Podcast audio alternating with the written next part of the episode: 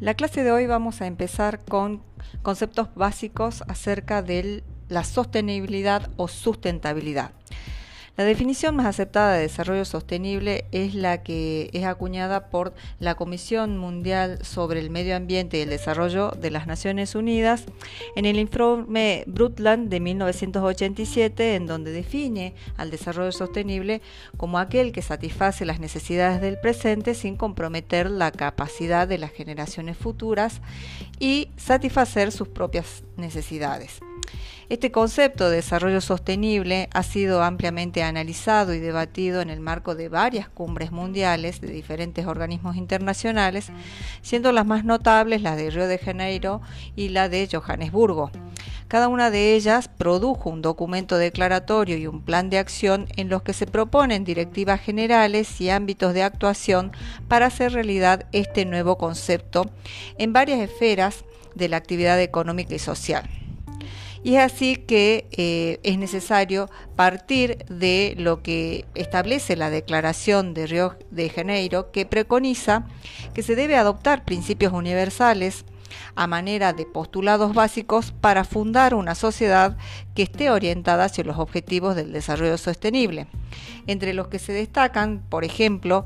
el hecho de que los seres humanos constituyen el centro de las preocupaciones relacionadas con el desarrollo sostenible y tienen derecho a una vida saludable y productiva en armonía con la naturaleza. También otro aspecto que se destaca es que la protección del medio ambiente debería constituir parte integrante del proceso de desarrollo y no podría considerarse de forma aislada. El derecho al desarrollo debe ejercerse de forma equitativa y respondiendo a las necesidades ambientales y al desarrollo de las generaciones no solamente futuras, sino sobre todo también las presentes. La erradicación de la pobreza es una tarea esencial que incumbe a los estados y a las personas y reducir las disparidades de los niveles de vida a nivel mundial es, es una tarea que los estados desde hace décadas que las vienen trabajando y forma parte de este ansiado desarrollo sostenible. Es así que esta cumbre, la cumbre de Río, reconoce que la humanidad se encuentra en un momento decisivo en su historia, en donde podemos seguir aplicando las políticas actuales que tienden a perpetuar estas disparidades económicas, sociales entre los países, y esto lleva evidentemente a que se agrave la, pobreza y que se siga deteriorando los ecosistemas y por ende el bienestar del el mundo en general. Es así que eh, es necesario establecer alianzas que se eh, permita encaminar a la mejora de los niveles de vida de las grandes mayorías empobrecidas, a proteger y preservar los ecosistemas y asegurar un mejor futuro para la humanidad y para todos los pueblos.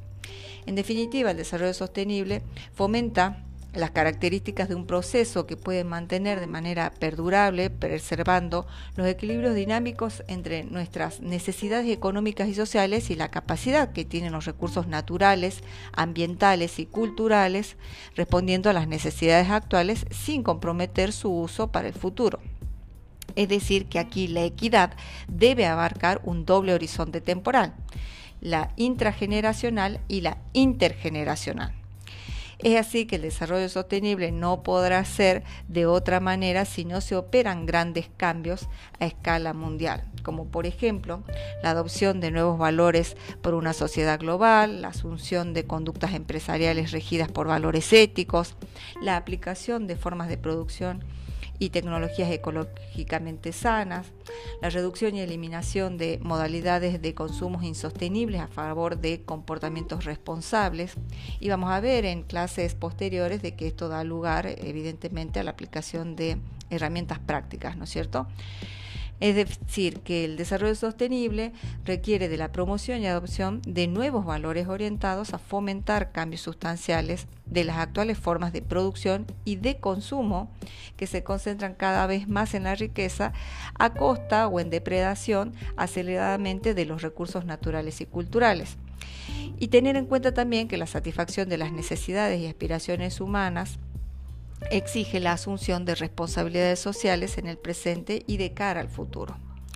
Es decir, que el desarrollo sostenible implica igualmente actitudes y comportamientos éticos que habrán de expresarse en términos de un acceso equitativo a recursos y oportunidades de desarrollo, así como un reparto justo de los costos y beneficios derivados de la globalización de la economía. Y en este sentido, turismo no está ajeno como actividad económica. El desarrollo sostenible exige, en fin, en definitiva, la aplicación de estrategias, de instrumentos, que algunos de ellos los vamos a ver en el transcurso de las siguientes eh, clases, sobre todo aplicados a una gestión que permita que las visiones sectoriales se conviertan en visiones un poco más integrales y, eh, y un poco más equitativas. Es en definitiva que nosotros podemos ver que el desarrollo sostenible es a la vez una filosofía, una nueva visión global de las relaciones entre la naturaleza y la sociedad, es también un conjunto de principios éticos de cambio cultural de la forma de producir y el papel de las empresas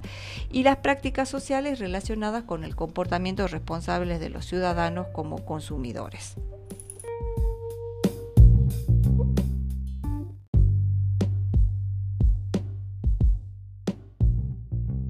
Veamos qué relación tiene la planificación con el desarrollo sostenible,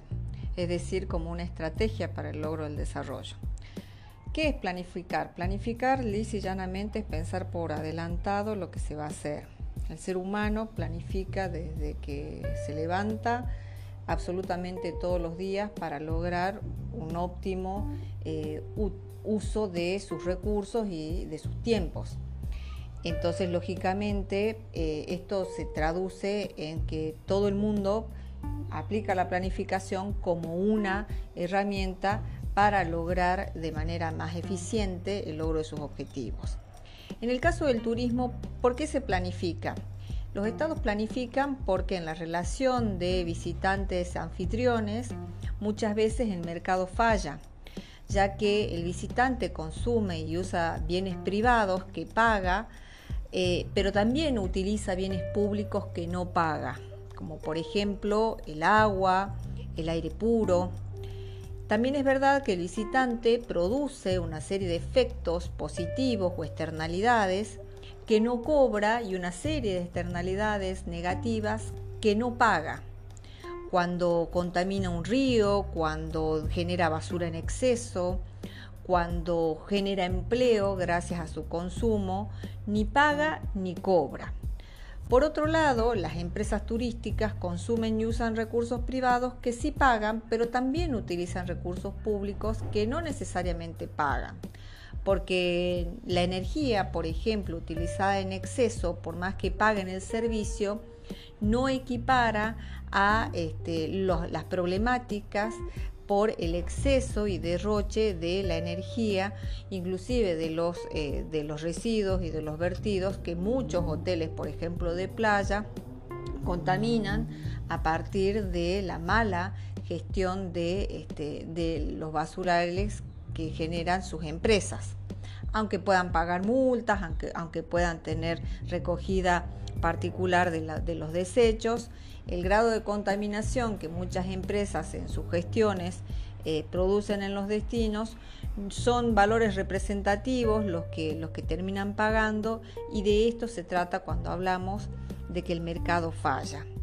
También es verdad que las empresas turísticas producen bienes privados que cobran y también producen efectos positivos que no cobran y efectos negativos que eh, no pagan.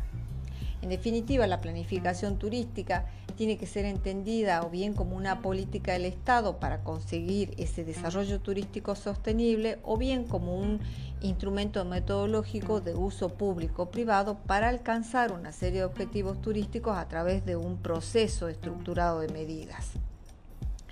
Y vamos a ver de que a partir del desplazamiento de las personas hacia un destino determinado, por motivos turísticos, se provoca un aumento de la demanda de bienes y servicios, entre otros efectos como ya hemos visto en otros audios, lo cual va a inducir a que estas empresas o unidades de producción introduzcan una serie de cambios para adaptarse a esta situación. Es el Estado entonces el que debe intervenir en estos procesos de intercambio a través de diferentes mecanismos para lograr eh, ordenar esos fallos que se producen como hemos visto este, recién. La importancia que se le da actualmente a la planificación de la actividad turística se ve reflejada en el número de planes que se han realizado en los últimos años. La planificación como un instrumento de gestión se justifica por la necesidad de optimizar estos recursos disponibles en el territorio, poner en uso recursos potenciales y optimizar el funcionamiento de actividades o de procesos de producción y de consumo y que la planificación me lo permite, logrando así ese desarrollo territorial que sea de un enfoque integral.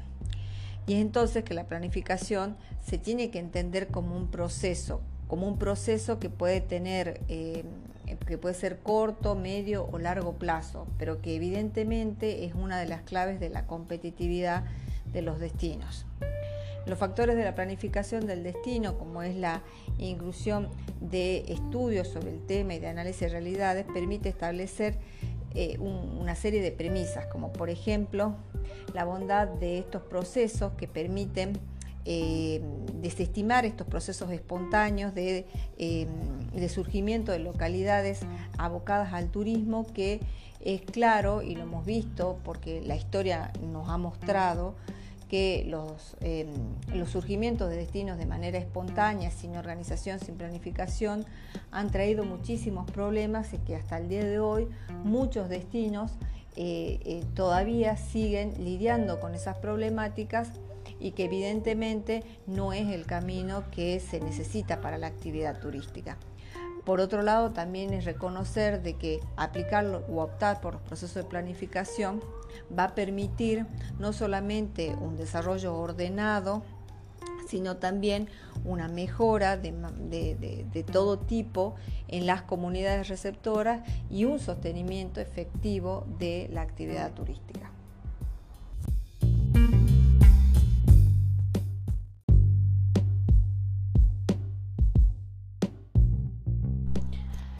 Veamos cuál es la relación del turismo y el, ambiente. Del ambiente, cuando nosotros desarrollamos la actividad turística, tomamos los recursos. Estos recursos, naturales o culturales, que teniendo atractividad, disponibilidad y accesibilidad, le damos una valoración de tipo turística. Pero antes de ser bienes de uso turístico, son recursos en sí mismos. ¿Esto es inevitable? No, porque la actividad turística se basa en el uso de los recursos. La otra relación inevitable que tiene el turismo con el ambiente es que para que esos recursos naturales culturales que le hemos eh, dado eh, un interés turístico, para que sean consumibles, le desarrollamos una serie de servicios para que se constituyan en productos turísticos. Eh, y entonces, a partir de que, le generamos esos servicios, que le construimos eh, un hotel, que abrimos un camino, que colocamos un sendero, una cartelería, para que sea consumible ese recurso turístico, estamos modificando nuevamente el ambiente. Y la tercera relación es que constituido ese producto turístico, lo que hacemos es desarrollar actividades humanas, recreativas en el marco del turismo que pueden modificar positiva o negativamente ese recurso natural cultural a partir de paseos de visitas. Estas tres relaciones son inevitables porque son de las que se trata la actividad turística y entonces van a generar una serie de impactos positivos o negativos en función a cómo se gestionen en el, en el, ámbito de la naturaleza o del ambiente, en el ámbito de la cultura o sociedad y en el ámbito de la economía. Es de allí que se eh, origina este concepto de sostenibilidad a partir de reconocer de que la actividad turística genera impactos negativos que no han sido controlados en su momento e impactos positivos que no han sido optimizados también. Y esto llevó a cuestionarse allá por los 80, en el siglo XX, el modelo de desarrollo turístico que era de carácter insostenible. Y entonces ahí es en donde se eh, debe partir por reconocer que el turismo eh, se lo debe analizar desde tres fases. El turismo como un fenómeno económico que va a incidir en diferentes esferas de la economía, dinamizando políticas de fomento y de negocios, e estimulando la demanda de bienes y de servicios de una gran gama de actividades locales, lo cual va a generar riqueza, ingresos e impuestos pero que también el consumo turístico va a entrañar o va a traer aparejado fluctuaciones en la demanda, inflación de precios, especulación de todo tipo, fuga de beneficios, compras en el extranjero, expropiación de beneficios. Es decir, esa doble cara en la economía es la que hace que yo tenga que gestionar de una manera ordenada la actividad porque ambas eh, situaciones se pueden dar tanto en la economía, en la sociedad y la cultura, como en el ambiente. En el ámbito social, el turismo puede generar, como fenómeno social que es en definitiva, la generación de nuevas fuentes de empleo, la generación de nuevas competencias técnicas para el recurso humano, el bienestar en los hogares de los residentes, pero también puede irrumpir con modos de vida o con eh, instituciones o relaciones sociales que las poblaciones anfitrionas vayan modificando o trastocando los equilibrios y la cohesión social preexistente. Los flujos migratorios, por ejemplo, estimulados por las inversiones turísticas, también pueden generar tensiones y conflictos sociales. Entonces ahí, en la fase social, podemos ver cómo el turismo tiene también la doble cara. Como un fenómeno con implicaciones ambientales puede causar impactos en la calidad del paisaje y en la disponibilidad de los recursos en los que se sustentan los ecosistemas locales y la biodiversidad global. Y entonces, como nosotros trabajamos con recursos que muchas veces son renovables y otros que no son renovables, el uso eh, por ejemplo, que se le da eh, indiscriminado del agua y de la energía, la producción de desechos, la contaminación, la deforestación, son los principales prejuicios ambientales que puede traer un turismo mal gestionado. Y para evitar esos daños y la erosión de los recursos naturales y del paisaje, se tienen que adoptar una serie de medidas, reglamentaciones, leyes y actividades de gestión que apliquen estrategias e instrumentos para monitorear, evaluar y garantizar el uso sostenible de los recursos. Por último, eh, hay que considerar también de que el turismo como fenómeno cultural puede estimular el florecimiento de un amplio espectro de actividades artísticas y de servicios culturales, como así también la edificación de instalaciones para el esparcimiento y la recreación. El intercambio entre personas provenientes de culturas diversas es una fuente de enriquecimiento mutuo. Esto ya lo planteaba allá por los 80 eh, la Declaración de Manila, eh, pero que sin embargo a, esta altura del siglo XXI el desarrollo del turismo ha significado también para una multitud de comunidades locales el deterioro de su patrimonio histórico, de la pérdida y de la adulteración de muchos valores culturales o su reemplazo incluso por otros ajenos a sus usos y costumbres tradicionales.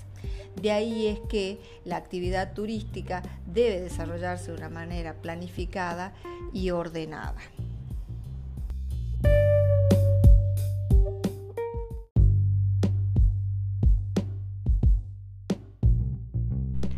Vamos a ver ahora la diferencia entre lo que es el concepto de crecimiento turístico versus desarrollo turístico. Cuando las localidades deciden eh, encarar a la actividad turística como una actividad económica que traiga beneficios a su, a su localidad, a su comunidad, a lo que deben apuntar es al logro del desarrollo turístico. Técnicamente, el concepto de desarrollo turístico significa un crecimiento de tipo cuantitativo y cualitativo. Y esto es algo que em, se analizó en, los, en, las últimas décadas a partir y viene de la mano de eh, los conceptos ya analizados de desarrollo sostenible.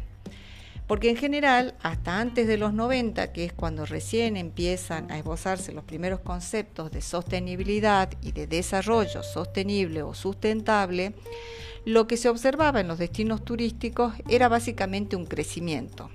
Y el crecimiento es netamente cuantitativo, que tiene que ver con la cantidad de pernoctes, cantidad de plazas, cantidad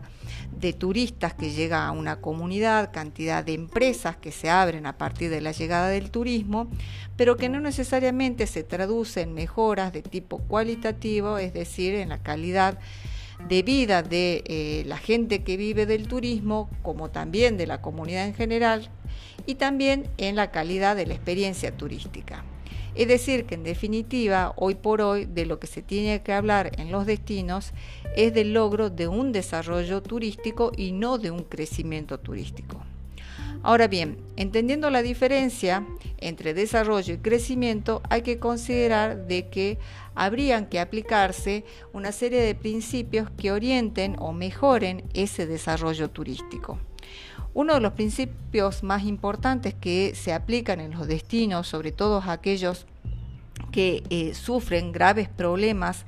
eh, traídos por mm, malas decisiones tomadas en su momento en eh, el desarrollo de la actividad turística, es la aplicación de un enfoque integrado. Este principio lo que busca es que el desarrollo turístico debiera enmarcarse en un conjunto de una política de tipo global de desarrollo, es decir, no tomar al turismo como una actividad aislada dentro de la economía, ni tampoco dentro de las inversiones y de la comunidad en general. Debe haber una integración armónica de la actividad en su conjunto dentro del tejido productivo y del entorno, como así también entre los diferentes ámbitos, tanto locales como provinciales o nacionales. Esto evidentemente es un desafío, pero que hoy por hoy es una de las claves para la competitividad de los destinos. Otro de los principios es el concepto territorial. El concepto de territorial eh, quiere decir de que no se debe tomar al territorio como solamente una base física en donde se asienta el encuentro de la oferta con la demanda y donde se producen las transacciones turísticas, sino que hoy por hoy hay que considerar de que sobre ese eh, territorio se asienta una comunidad y otras actividades productivas que pueden estar ya antes del desarrollo de la actividad turística y que son tan esenciales eh, que subsistan y convivan con, este, eh, con esta nueva actividad relacionada al turismo. De ahí es que es importante la determinación de un modelo que busque un desarrollo turístico y un desarrollo de la oferta que no vaya en contraposición ni con los estilos de vida de las comunidades receptoras ni tampoco con las actividades previas de tipo económico-social. Otra cuestión a tener en cuenta dentro de este principio de concepción territorial es que debe aplicarse lo que es la ordenación del espacio y la capacidad que tiene este para la acogida de los turistas y vamos a ver más adelante de que una de las herramientas con las que se cuentan, además de la planificación, es los estudios de capacidad de carga y eh, las zonificaciones como herramientas prácticas para la ordenación territorial. Otro de los principios orientadores del desarrollo turístico es eh, la utilización de los recursos endógenos. ¿Qué quiere decir esto? Eh, que significa el aprovechamiento del potencial de la zona en donde se desarrolla la actividad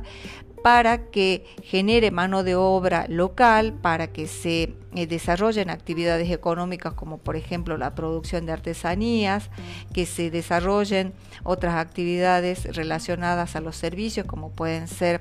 eh, la gastronomía o puede ser la eh, dotación de, em, elementos de, de, cuestiones alimentarias que favorezcan a los servicios gastronómicos, es decir, eh, la utilización de los recursos propios del lugar debiera ser uno de los principios que logre el desarrollo turístico porque es en definitiva lo que va a sostener esa actividad. También esto viene eh, aparejado a que normalmente en los desarrollos turísticos que se dieron en el siglo XX, eh, allá por la década de los 70, de los 80, Evidentemente los desarrollos turísticos, entre comillas vamos a poner este término, no utilizaban o no priorizaban la utilización de los recursos locales. En general, ¿qué se hacía? Se traía gente desde otros lugares para que cubran los puestos de trabajo, se permitía que se instalen empresas multinacionales Y eso evidentemente influyó mucho en el sostenimiento de la actividad y en el modelo este, turístico que hasta el día de hoy muchas localidades de playa se mantiene en eh, destinos masificados de tipo de enclave. Otro de los principios orientadores es la conservación del medio ambiente. Esto quiere decir de que debieran aplicarse, por ejemplo, programas en defensa del medio ambiente, programas que busquen un uso recreativo y turístico, eh, que, conserve y preserve uh, un uso responsable del territorio, que se apliquen medidas restrictivas que ordenen el territorio en cuanto a sus usos e intensidades de usos, que también se hagan evaluaciones de tipo ambiental y estudios de capacidad de carga en los lugares que se utilizan para la actividad turística. Otro de los principios es la puesta en valor del patrimonio, patrimonio cultural en este caso, en donde las acciones de restauración del patrimonio natural y cultural debieran realizarse y el turismo eh, bien entendido puede facilitar esta restauración y puesta en valor de muchos recursos naturales y culturales, como también la mejora de las infraestructuras y equipamientos del lugar, no solamente pensando para dar una mejor estadía al turista, sino también para eh, rescatar cuestiones culturales para la comunidad eh, local. Otro de los principios es el bienestar y calidad de vida eh, de los residentes. Esto va directamente de la mano con que el turismo debe generar empleo genuino y unas rentas que permita una mejora en el estándar de vida como así también la creación de equipamientos de infraestructura que no necesariamente tengan que ver con el turismo, sino con la mejora en eh, la calidad de vida de las comunidades y que la oferta de ocio no siempre sea pensada en relación a una mejora en, la experiencia turística, sino también en eh, la mejora de la calidad del, eh, del residente local.